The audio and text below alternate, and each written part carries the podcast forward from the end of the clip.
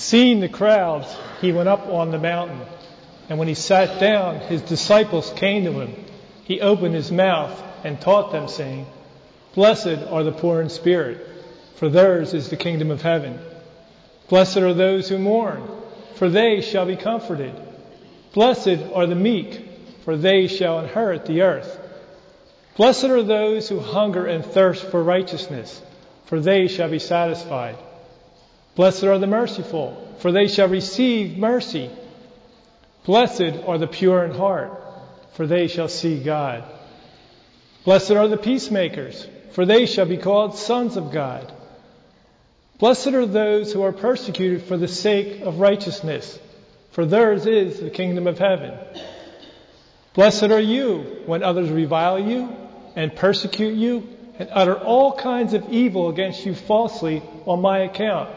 Rejoice and be glad, for your reward is great in heaven.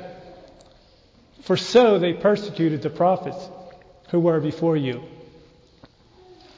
You are the salt of the earth, but if salt has lost its taste, how can its saltiness be restored? It is no longer good for anything except to be thrown out and trampled under people's feet. You are the light of the world. A city set on a hill cannot be hidden, nor do people light a lamp and place it under a basket, but on a stand where it gives light to all in the house. In the same way, let your light shine before others, that they may see your good works and glorify your Father who is in heaven. Do not think that I have come to abolish the law and the prophets. I have not come to abolish them, but to fulfill them. For truly I say to you, until heaven and earth pass away, not an iota, not a dot shall pass from the law until all is accomplished. Therefore, whoever relaxes the least of one of these commandments and teaches others to do the same shall be called least in the kingdom of heaven. But whoever does them and teaches them shall be called great in the kingdom of heaven. For I tell you, unless your righteousness exceeds that of the scribes and the Pharisees, you will never enter the kingdom of heaven. You have heard that it was said to those of old, you shall not murder, and that whoever murders is liable to judgment. But I say to you, everyone who is angry with his brother is liable to judgment, and whoever insults his brother is liable to the council, and whoever says "Raca," or "you fool," is liable to the hell of fire. So, if you are offering your gift at the altar, and there remember that your brother has something against you, leave your gift there before the altar and go. First be reconciled to your brother, and then come and offer your gift. Come to terms quickly with your accuser when going with him to court, lest your accuser turn you over to the judge, and the judge to the guard, and you be put in prison. For truly I say to you, you will never get out until you have paid the last penny. You have heard that it was said, you shall not commit adultery. But I say to you, everyone who looks on a woman with lustful intent has already committed adultery with her in his heart. So, if your right eye causes you to sin, tear it out and throw it away. For it is better to lose one of your members than have your whole body thrown into hell. And if your right hand causes you to sin, cut it off and throw it away. For it is better to lose one of your members than have your whole body put in hell. It was also said that whoever divorces his wife, let him give to her a certificate of divorce. But I say to you, everyone who divorces his wife, except on the grounds of marital infidelity, makes her commit adultery. And whoever marries that divorced woman commits adultery. Again, you have heard that it was said to those of old, you shall not swear falsely, but you shall perform to the Lord what you have sworn. But I say to you, do not take an oath at all, not by heaven, for it is the throne of God, not by the earth, for it is his footstool, and not by Jerusalem, for it is the city of the great King. Do not take an oath by your head, for you cannot make one hair black or white. Let what you say be simply yes or no. Anything more than this comes from evil. You have heard that it was said, an eye for an eye and a tooth for a tooth. But I say to you, do not resist the one who is evil. For if anyone slaps you on the right cheek, turn to him the other one also. If anyone would sue you and take your tunic, let him have your cloak as well. And if anyone would force you to go 1 mile, go with him 2 miles. Give to the one who would beg from you, and do not refuse the one who would borrow from you. You have heard that it was said, you shall love your neighbors and hate your enemies. But I say to you, love your enemies and pray for those who persecute you, that you may be sons of your Father who is in heaven. For he makes his sun rise on the good and on the evil, and sends rain onto the just and onto the unjust. If you love those who love you, what reward do you have? Do not even the tax collectors do the same? And if you greet only your brothers, what more have you done than others? Do not even the Gentiles do the same? You, therefore, must be perfect, as your heavenly Father is perfect. Beware of practicing your righteousness before other people, in order to be seen by them, for then you will have no reward from your Father who is in heaven. Thus, when you give to the needy, sound no trumpet before you, as the hypocrites do in the synagogues and on the streets, that they may be praised by others. Truly I say to you, they have received their reward. But when you give to the needy, do not let your left hand know what your right hand is doing, that your giving may be done in secret, and your heavenly Father who sees in secret will reward you. And when you pray, you must not be like the hypocrites, for they love to stand and pray in the synagogues and on the street corners, that they may be seen by others. Truly I say to you, they have received their reward. But when you pray, go into your room and shut the door. Pray to your Father who is in secret, and your heavenly Father who sees in secret will reward you. And when you pray, do not heap up empty phrases as the Gentiles do, for they think that they will be heard for their many words. Do not be like them, for your Father in heaven knows what you need before you ask of him. Pray then like this: Our Father in heaven, hallowed be your name. Your kingdom come, your will be done on earth as it is in heaven. Give us this day our daily bread, and forgive us our debts as we forgive our debtors. And lead us not into temptation, but deliver us from evil. For if you forgive others their trespasses, your Father in heaven will also forgive you. But if you do not forgive others their trespasses, neither will your Father forgive your trespasses.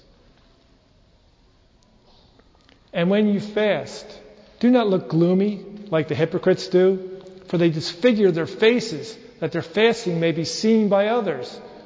Truly I say to you, they have received their reward. But when you fast, anoint your head and wash your face, that your fasting may not be seen by others, but by your Father who is in secret. And your heavenly Father who sees in secret will reward you.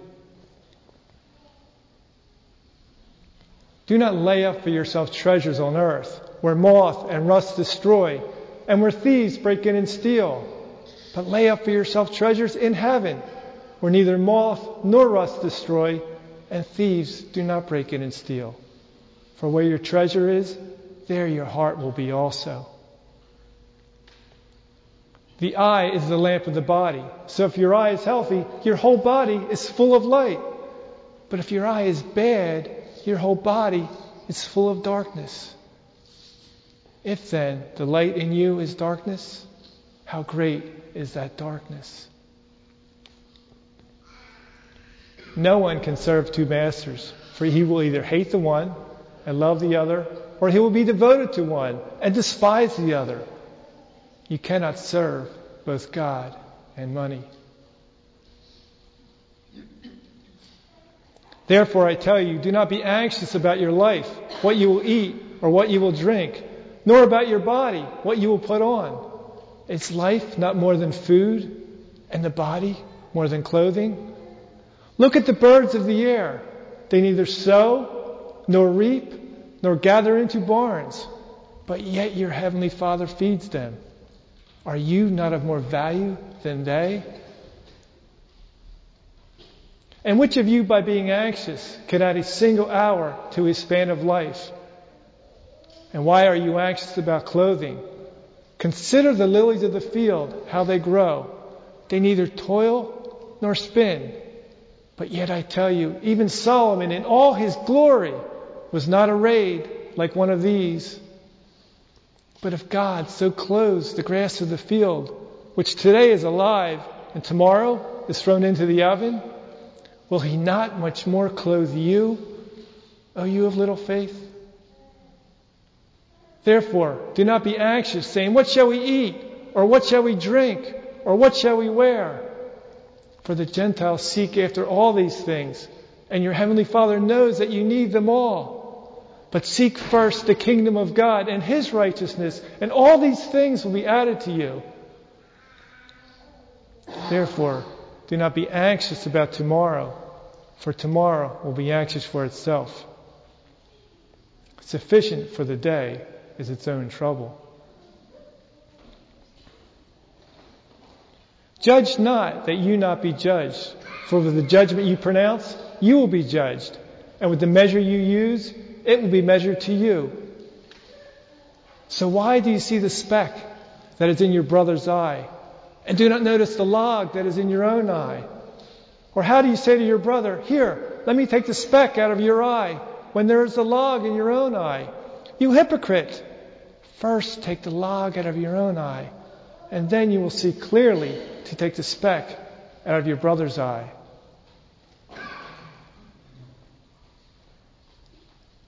Ask, and it will be given to you. Seek, and you will find.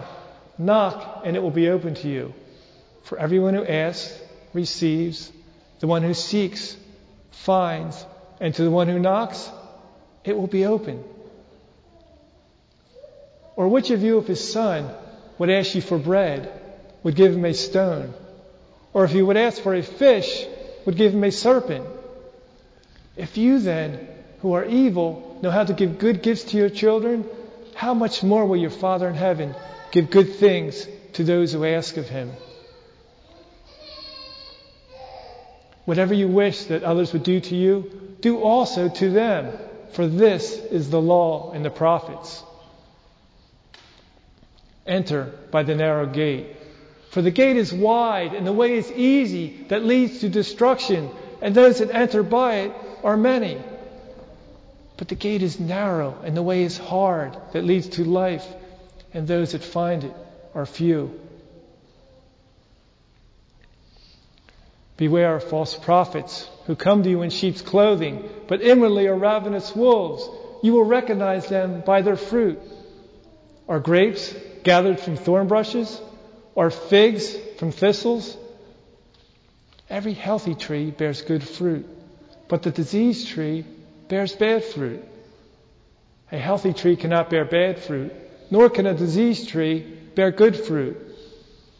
Every tree that does not bear good fruit is cut down and thrown into the fire. Thus you will recognize them by their fruit. Not everyone who says to me, Lord, Lord, will enter the kingdom of heaven, but the one who does the will of my Father who is in heaven. For many on that day will say to me, Lord, Lord, did we not prophesy in your name, and cast out demons in your name, and do many mighty works in your name? And then will I declare to them, I never knew you. Depart from me, you workers of lawlessness.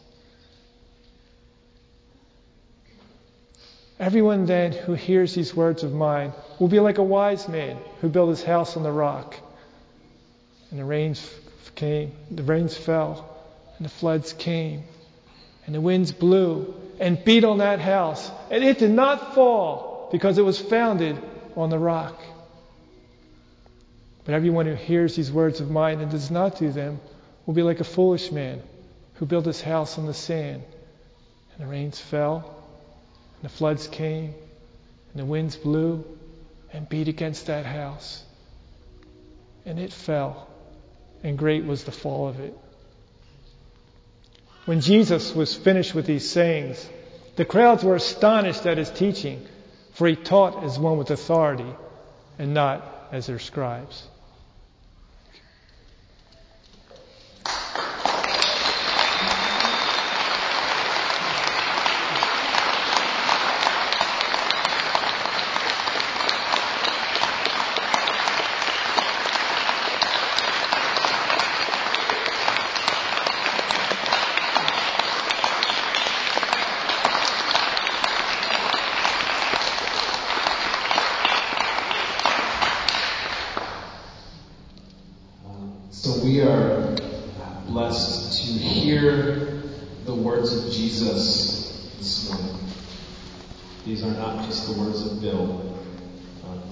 This is the Sermon on the Mount, found in the Gospel of Matthew, chapters 5, 6, and 7.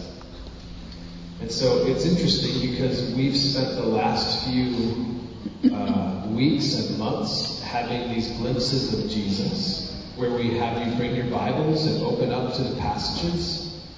But we're actually going to ask you to keep your Bibles closed for this time. Because I want us to, with the person next to us, I want to give us 2 minutes, and I want us to wrestle with this one question.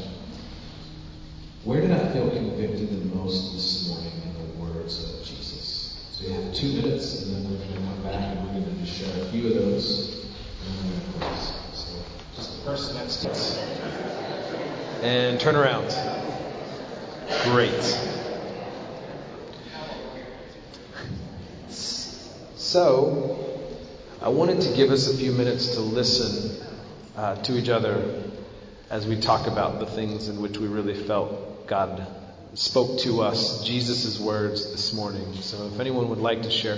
What we're going to do, though, this is a little different, is I'm going to, if you could raise your hand, I'm going to give you a microphone so we can hear you.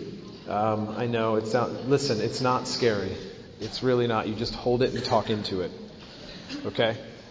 So would anyone like to start? Yeah, here we go. Yeah.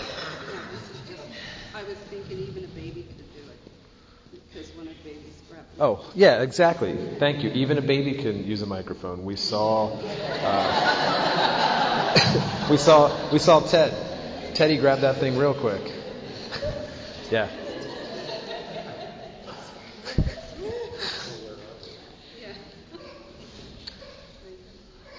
Anybody like to share? What words of Jesus convicted you?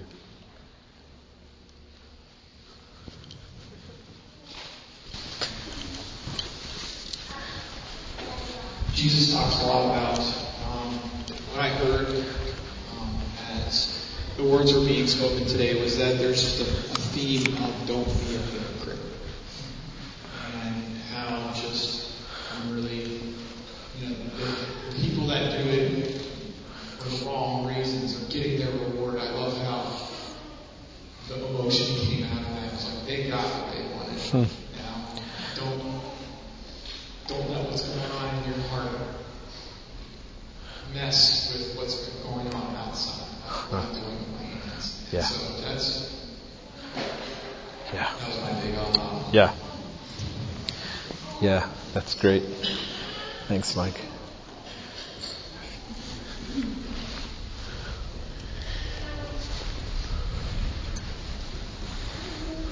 I've often heard that verse there that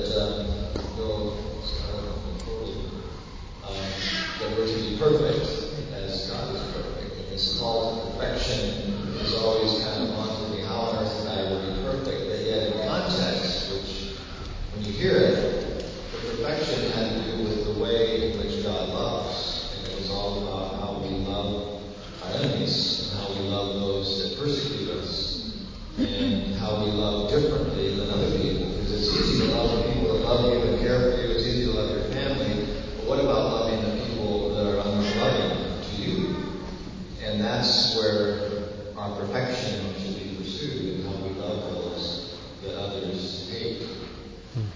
Yeah, thanks.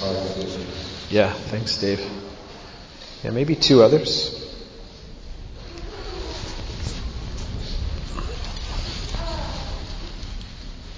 I was impressed by the whole concept of the power of meditating on God's word day and night, that becomes really our nourishment, and that we're then able to apply it rather than with mere words.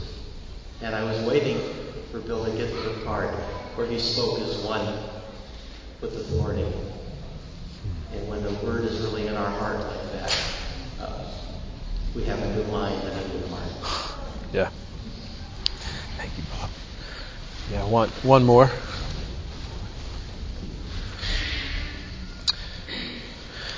And thanks, guys. I kept being struck by, this is what you've heard, but this is what I've said. And that just kind of keeps plucking me so many times. There are outside forces of people in your life, or the media, or the world telling you, this is what you should be doing with your life. This is what success looks like. What does God say? And that's really me.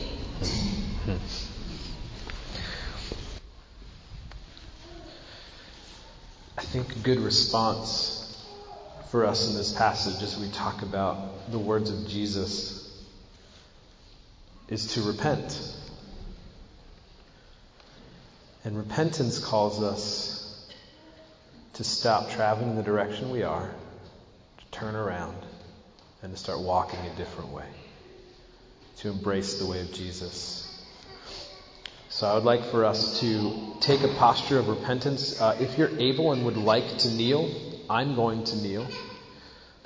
Sometimes people who are taking a posture of repentance, they keep their hands open. It's like I'm releasing this. Some put their hands down as I'm releasing this or dropping this. So I would just want to ask you to take a posture of repentance, however that works for you.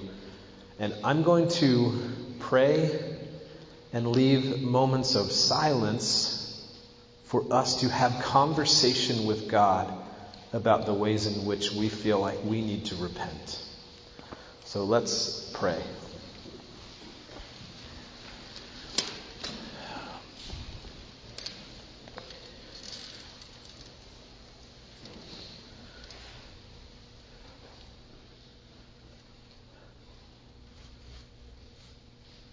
Jesus, we thank you for your words this morning. Lord, some of us feel like we've been punched in the gut, and that is the Holy Spirit working. And so, God, in these next few moments, Lord, we need to repent. And so, God, I ask that as we have a time of just being silent before you, that you would allow our hearts to speak to you honestly about the ways in which we are convicted and the ways in which we need to lay before you and we need to repent of and we need to move in the direction of your kingdom and your goodness and your love and your mercy. So God, hear our prayers.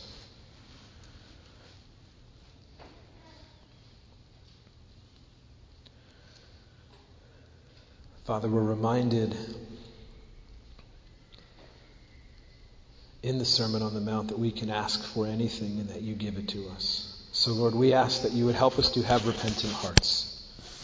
Lord, that the things that we have cried out to you about in our quiet space with you this morning, that you would begin a transformative work in our lives in those areas. Father, the debts that have been released here this morning, we ask that they would remain released, that we would not pick them back up and hold on to them, but that we remember that you are good, that you have forgiven us, and that we now can forgive others. Father, I pray that we would, along with what Mike shared, that we would not be hypocrites, That we would see the way we think and the way we act as a whole piece. Not just the way we are on Sunday, but the way that we do business on Monday, Tuesday, Wednesday, Thursday. The way that we father and husband and have relationships. That you would continue to work and to move. And that we would be one with the things that we say and the things that we do. Lord, that you would help us to love our enemies well. That you would forgive us for the times when we don't love our enemies well. Lord, we ask that you would forgive our sinning hearts and that you would help us to turn. We thank you for the words that were uttered by the voice of God thousands of years ago on the side of the mountain, and that we had a chance to access them this morning. Lord, may your words go deep. May they plant seeds in places we didn't even know.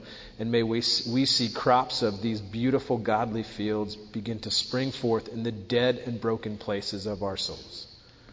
Thank you for meeting with us here this morning. In your name we pray. Amen.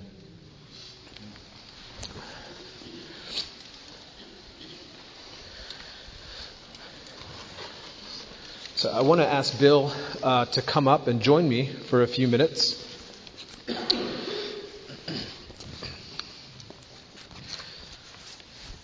So, Bill, you memorized like thousands of words of Scripture. And why did you decide to memorize the entire Sermon on the Mount? Well, I guess it started in the men's discipleship class I was in, not the past and the one before that. There's an emphasis a lot on Scripture memorization and reading. And it was very helpful to me. It was something I really needed because it was very lacking in my life, like discipline and studying and looking at the Scriptures. And especially the memorization, because it kind of forced me to be in the Word more. And it was a good thing. So when we were done, I was talking to JR and said, I was expressing it to him, and I said, I don't want to lose this. I don't want to stop memorizing Scripture. Do you have any suggestions? And JR said, well, kind of funny you should mention that. I'm working on the Sermon on the Mount in preparation for our trip to Israel. And so why don't you maybe join me in that? And I said, the Beatitudes, yeah, I can do that, that's cool. And he said, no. I said, I can handle that. And he said, no, I'm talking the Scripture. Sermon. And at that time, I didn't realize that it was that big. But I committed myself to do it, so that's kind of where that started. Yeah, Dallas Willard said it is better for someone to memorize Scripture than to read their Bible. And I'm not going to nuance that at all. How have you seen the memorization of Scripture transform your life? Well, I think the big thing is when you memorize Scripture, like it's kind of, you have to do it repetitively to get it. I mean, you can read a Scripture and then it all of a sudden it's out of your mind, but if you're memorizing something, it's something that's repetitive and it gets into your life, it gets into your mind. Just on the way to work every day. And then the problem, it's not really a problem, but the struggle I have with it, these words are very powerful words. They can come back and haunt you. And so I'll hear them. It was almost like I cried out to the God, like I don't know if I really signed up for this part of it, but that was the whole point of it. And it's like I would be at work and the words that I was reciting on the way to work, I find myself like rocketing somebody for a term, or just being convicted of things that are going on that I normally would have been convicted about because I've been spending so much time working on these words. When I say rocketing, that's kind of a word I like, the anger, being angry at somebody and being convicted about it. Yeah, and so. Could you share maybe one or two ways in which this has changed the way that you do work, or it has kind of haunted you at work? Well, just understanding that work has been a struggle for me since we had the series of a summer or two ago, feeling like trying to understand how I'm supposed to be a disciple of Jesus at work, and what is it cleverly disguised as? A missionary disguised as a guy, and I've always wondered how work how that fits in with me. And these words have been kind of like realizing that there's a whole purpose of being at work, and that's just not to make money for your company, but to be a servant of God there. And these words, studying, just working on studying them and memorizing them on the way to work every day, has changed the way I view people at work. Has changed the way, hopefully, it's changing the way I view work. So it's something different than what it was before. That's great. I'm a little nervous. Nah. No, you're doing great. Yeah, one of the things that I love about Bill is when we were hatching and thinking through this experience for us, Bill was like, well, I don't want people to walk away thinking that I'm this super awesome Christian, but I just really long to hide God's word in my heart. And that's one thing I love about, as I've watched Bill. Another thing, many of you know Bill, many of you don't. He's also a runner. And so I love hearing him talk about how, and some runners get this. Of people that aren't runners, I think they struggle with this, but like how running can be like prayer. And as I hear Bill talk about that, and I hear the way that he's been wrestling with the scripture while he's been running, it's just a beautiful, beautiful picture for us. So Bill, and this is it, and then you don't have to be nervous anymore. If you could challenge renew, if you had one thing that you would want to say renew, if you do this, and if you memorize all the Bible, because that's your next step. But I guarantee you. But seriously, how would you want to challenge renew? I would challenge, I think, with scripture memorization, to memorize and read scripture, but with the idea that God's going to work, and it's not going to be pleasant at times. It's going to be life changing. It's going to shake you up, and I struggle with that because this is the Sermon on the Mount. Studying the Sermon on the Mount has raised more questions to me than answers a lot, and what I'm learning to do. That it's good. It's okay to wrestle with Scripture. It's okay to not understand it, but to wrestle with it. And we don't have to, like what Dave said. Well, we're in a church that says no perfect people allowed, but he says at the end of chapter 4:5, be perfect as I am perfect. What does that mean? But it's a good thing to wrestle with those things, or loving our enemies. I just want to share one thing that I've really been kind of convicted about this week. I've been following the Boston Marathon trial, the bomber, especially close since I was there the day that it happened, and hearing how much justice needs to be done and how much this guy needs to pay for what he's done, and all rightly so, and understanding people's desire for justice.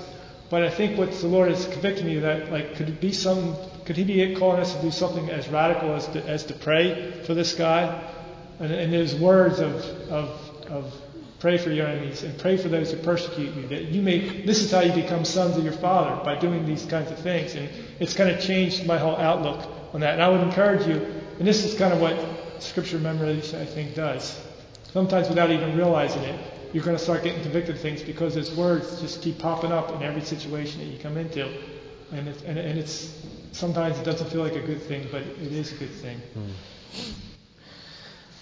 As one with authority, I think, Bob, you hit it right on the head. When those words become so entwined in our lives, when we speak, we are speaking the words of God, and they become authoritative, and that's an awesome thing.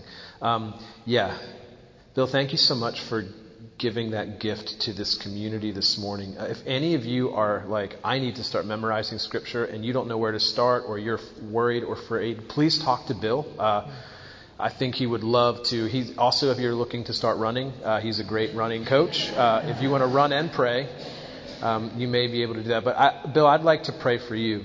You are running in Boston in a few weeks here, and I want to pray for you and for your body. And I know that you've had injury issues over the last few months, and the last couple of years. And just to pray that this would be a time when the Lord meets you on the road in Boston. Yeah, Lord, thank you so much for my brother. Thank you for the gift that he gave our community this morning. Thank you for the ways in which you perked up our ears and you convicted our hearts and you brought tears and you brought our hearts to a place of longing to repent. Lord, thank you for meeting us in repentance with your loving kindness. Lord, I pray for my brother. I thank you so much for the way you've shaped him and the way you are continuing to shape him from these radical words that your son Jesus spoke to the world. And Lord, I pray for him specifically as he prepares his heart and his mind for Boston, that you would give his body peace, that as he runs, that you would just help him to run and know that there's a community back home cheering him on. And may the words of Jesus roll around. And may you give him Road to Emmaus opportunities with other runners. As he is running, may he be a light and an encouragement to the people that he is around. So, Lord, bless him. Thank you so much for allowing us to hear your words this morning. In your name we pray. Amen.